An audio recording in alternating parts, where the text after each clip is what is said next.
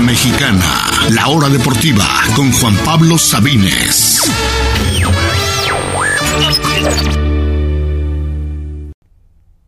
Bienvenidos, bienvenidos todos a la hora deportiva. Feliz inicio de semana, lunes 22 de marzo. Ahora sí tenemos un programa bastante, bastante futbolero. Hablaremos del fútbol mexicano de la jornada 12 que ya llegó a su conclusión con un partido pendiente. Hablaremos de todos los partidos del fin de semana. Hablaremos, por supuesto, de la selección mexicana sub-23. Ya afirmó su pase a las semifinales. Hablaremos de ese partido, de lo que viene para esta, esta selección eh, olímpica buscando los Juegos Olímpicos de Tokio 2020. Hablaremos un poquito de lo que pasó el fin de semana en el fútbol europeo.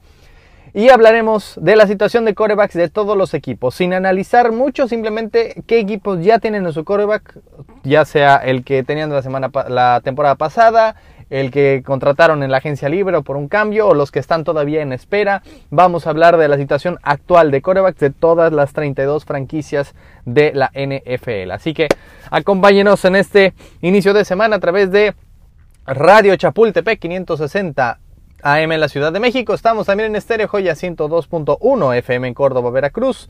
Estamos en eh, internet, por supuesto. Les recuerdo que pueden escuchar toda la programación completa de Radio Chapultepec metiéndose a radiochapultepec.mx o bien a la aplicación TuneIn o la página tunein.com de manera gratuita en cualquier parte del mundo. Simplemente busquen Radio Chapultepec y pueden escuchar toda la programación incluyendo la hora deportiva y nosotros estamos también en Spotify, Google Podcasts, Apple Podcasts o donde sea que escuchen sus podcasts, su plataforma favorita. Subimos algunas secciones ahí, así que los invitamos también a escucharnos, a seguirnos y por supuesto a darnos eh, buenos reviews, a suscribirse, a darnos cinco estrellas para que más gente nos llegue a escuchar en su plataforma de podcast favorita, La Hora Deportiva. Así que demos inicio, yo soy Juan Pablo Sabines con la... Eh, Jornada 12 llena de eventos. ¿Dónde empezar? Quiero comenzar con un partido en el que no fue un partidazo, de hecho fue un partido bastante malo, bastante frustrante, pero creo yo que marca la jornada. Más allá de los demás partidos que ya hablaremos, quiero empezar hablando del San Luis frente a Pumas. El Atlético San Luis metió tres goles y los tres se los anularon y al final acaba ganando los Pumas con un penal. El penal está bien marcado. Eh, al San Luis le expulsan un jugador, pero un jugador de la banca. El gallego, el, que lo expulsan justamente después de que anulan el segundo gol al San Luis.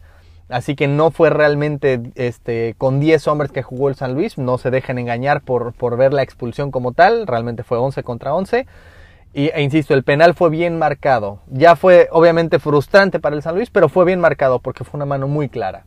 Un poco tonto ese penal, pero fue bien marcado. La cuestión es, los tres goles del San Luis eh, sobre todo el primero, no había ninguna razón para anularlo. Talavera suelta la pelota, llega el delantero del San Luis y anota un gol sumamente fácil que ni siquiera los propios jugadores de Pumas pidieron, eh, pidieron realmente que se revisara. Ni siquiera se revisó en el bar y el árbitro simplemente lo anuló. Ni siquiera lo revisó. El segundo gol por una mano que realmente es como un hombro que pega en la cabeza y después en el hombro. Recordemos que cuando pega en una parte válida del cuerpo y después va a la mano o al brazo, es válido. No puede ser mano por rebote.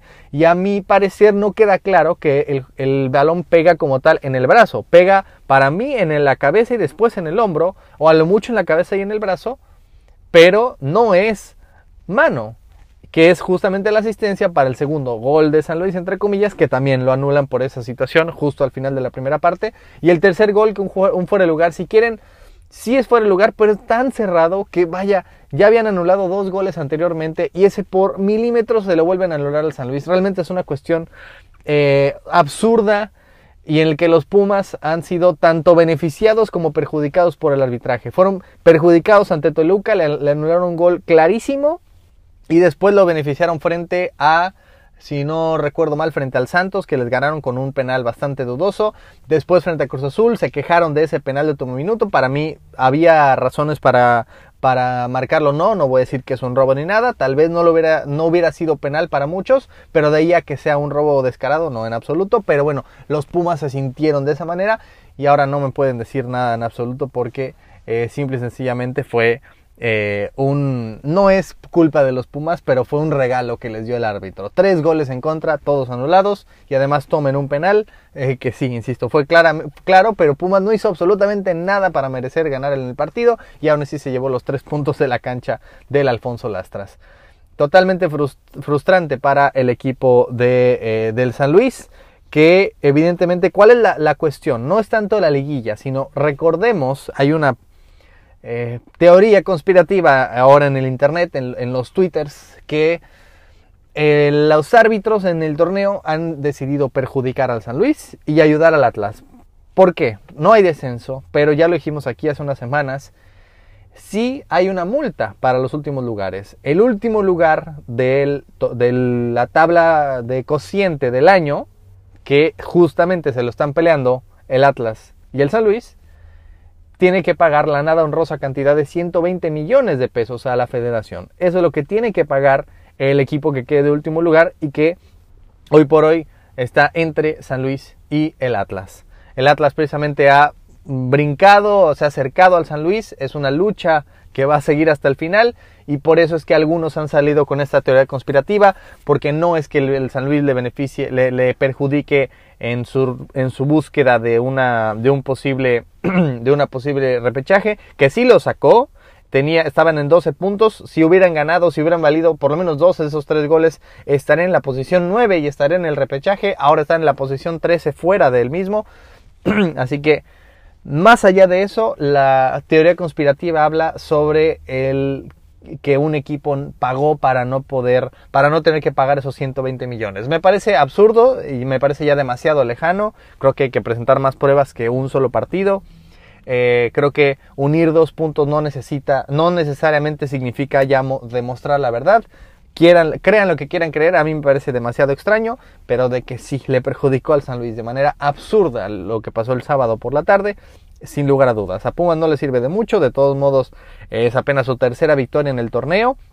Dos de, de esas victorias han sido bastante, vaya, polémicas y apenas sube a la posición número 15 de la de la tabla general. El San Luis se queda en la posición 13 y que pasará eh, a la historia este partido con tres goles anulados para un equipo. Eh, vámonos con otro partido del fin de semana porque tenemos mucho todavía que comentar. Hablemos del América visitando por primera vez a Mazatlán.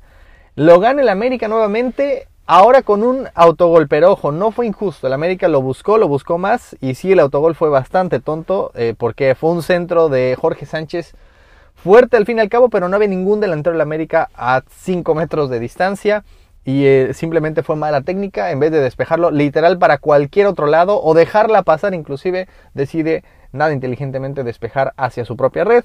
Obviamente Viconis, que había sido el héroe del partido, el, portero de Mazatlán, eh, se quejó muchísimo de su propio compañero y al fin y al cabo eh, ese fue el único, ese fue el único el gol del partido y con el que el América, con justicia, pero con esta, digamos, esta situación tan extraña que lo intentó de todas maneras, Martínez, eh, eh, Fidalgo, creo que dio un buen partido, Jorge, el propio Jorge Sánchez lo intentó de varias maneras, le hizo falta tal vez Córdoba, y obviamente venían de un partido emotivo como el clásico, creo que era lo normal que el América iba a bajar un poquito de nivel, fue mejor que Mazatlán, mereció el triunfo y al fin y al cabo lo consigue con esta jugada hasta chusca, con el autogol de José Ortiz Cortés. Y ojo con el inicio del América que, de no ser por un error propio del América, sí, Sabemos que se van a quejar, que no se vale. Y yo también creo que fue demasiado exagerado esa multa de quitarle los tres puntos eh, por aquel error frente al Atlas, por alinear indebidamente a Viñas, pero al fin y al cabo fue un error del propio América, que nadie lo provocó, que si el, el, propio equipo hubiera cuidado más ese aspecto, no habría tenido ninguna polémica y hubiera ganado ese partido y de hecho estaría no solo en primer lugar en este momento, sino estaría con récord de puntos tras 12 jornadas. ¿Saben cuál es el récord de puntos histórico del fútbol mexicano tras 12 jornadas? Los 30 puntos que tiene Cruz Azul en este momento y que de no ser por ese error del América, insisto, sí, que después se lo multaron, se lo cacharon, lo castigaron demasiado severo, pero error del América en un principio. Al fin y al cabo, de no ser por ese error, el América estaría arriba de esa cantidad con 31 puntos y con una racha de 8 eh, victorias consecutivas. Al momento lleva de todos modos 5 victorias consecutivas, ya avanzó matemáticamente a la, por lo menos al repechaje Ya es casi asegurado que tanto Cruz Azul como América van a estar entre los cuatro primeros. Eh, han sido por mucho los dos mejores equipos del torneo y simplemente no se dan abasto. Gana el América, lo supera, supera Cruz Azul, ahí va Cruz Azul, lo supera, va el América, después el fin pasado gana Cruz Azul primero, el América lo alcanza. Es decir, me encanta esta, esta lucha entre dos equipos por la parte alta de la tabla y en este caso son dos equipos grandes y que justamente todavía falta que se vean las caras a mediados de abril, así que va a ser un gran duelo entre los dos equipos claramente mejores del fútbol mexicano. Hablando de Cruz Azul, un gran partido que vimos el sábado por la noche ante Atlas, también lleno de eventos.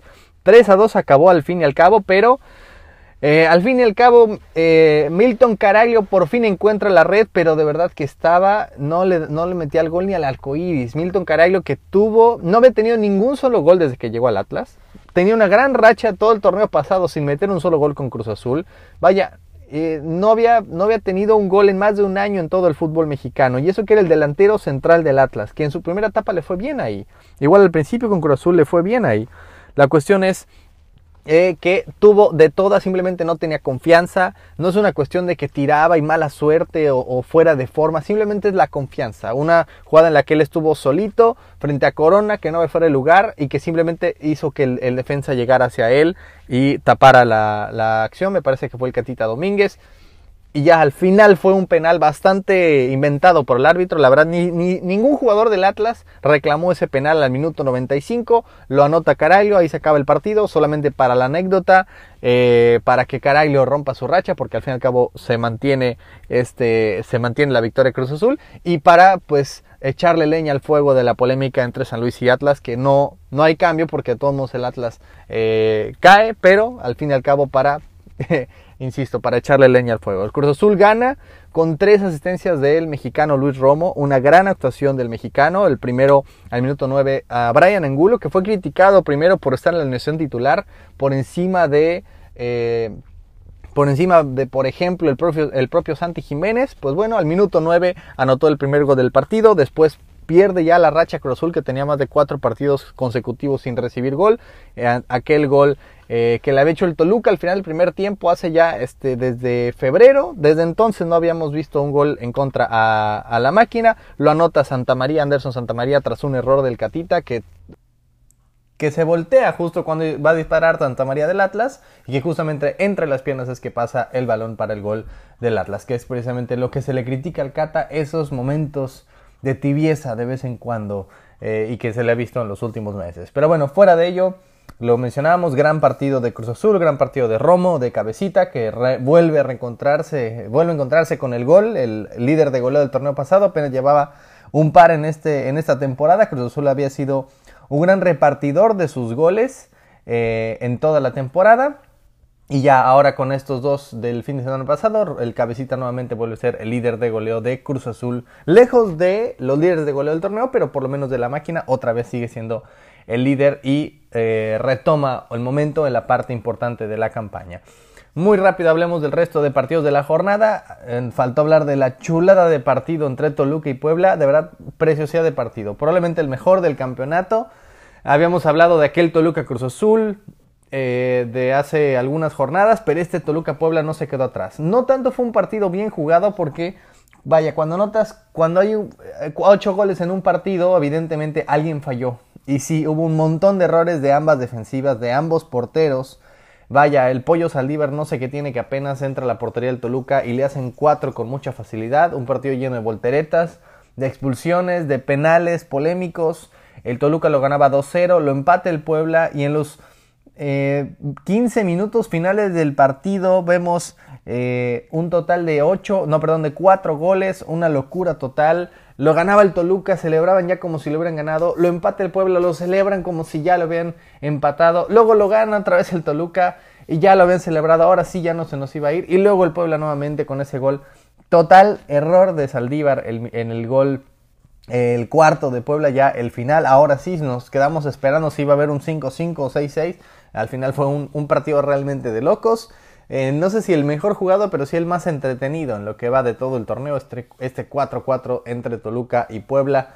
Eh, que pasará a la historia por lo mal que jugaron las defensas y los porteros, pero también por la cantidad de goles, de golazos, de golazos verdaderos que vimos en el partido y de la emoción que vivimos. No solo 8 goles, sino la mayoría de ellos en los minutos finales lleno de volteretas. 4-4, gracias a Toluca y gracias a Puebla por este precioso partido que nos regalaron. Eh, Tijuana vence 3 a 1 al Querétaro. Muy pronto, apenas a los 5 minutos, lleva 2 a 0 con goles de Fidel Martínez y de Manotas. Eh, después, a un par de minutos, hubo un autogol del propio Tijuana. Es decir, un partido muy movido en los primeros minutitos.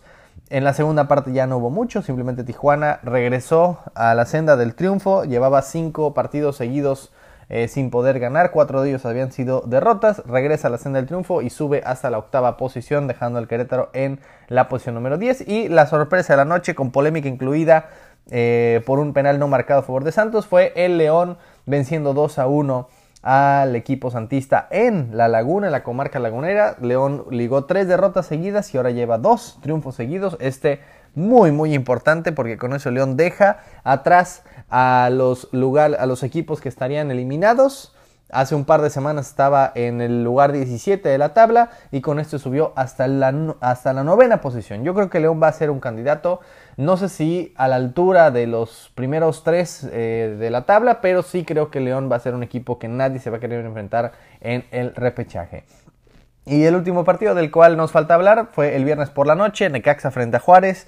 Tan irrelevante este partido que vaya Necaxa, que era el lugar 18, subió al lugar 17 y Juárez, que era el lugar 17, con esta derrota cae al lugar 18. Son los últimos dos de la tabla, lo gana el Necaxa de manera agónica con gol al minuto 93 de Ian González. Un partido para el olvido entre los dos últimos de la tabla, simplemente cambiaron de posición uno con otro, pero ninguno va a llegar lejos en la tabla. Vamos a darle un repaso a este, a este torneo. Les recuerdo que hay un par de partidos pendientes. Todo el mundo lleva 12 juegos menos Chivas Monterrey que iban a jugar este fin de semana, pero por los convocados del Guadalajara al, preolímpico sub-23 no se jugó este partido, más el que queda pendiente de Tigres frente a Juárez, que ese se jugó eh, que se, va a jugar en abril y ese partido queda pendiente desde que, Tigres fue al Mundial de Clubes a principios de febrero. Así que fuera de esos cuatro equipos que tienen 11 puntos, los Regios, Chivas y Juárez, eh, todos los demás tienen 12, así que vamos a dar un repaso a la tabla. Primer lugar,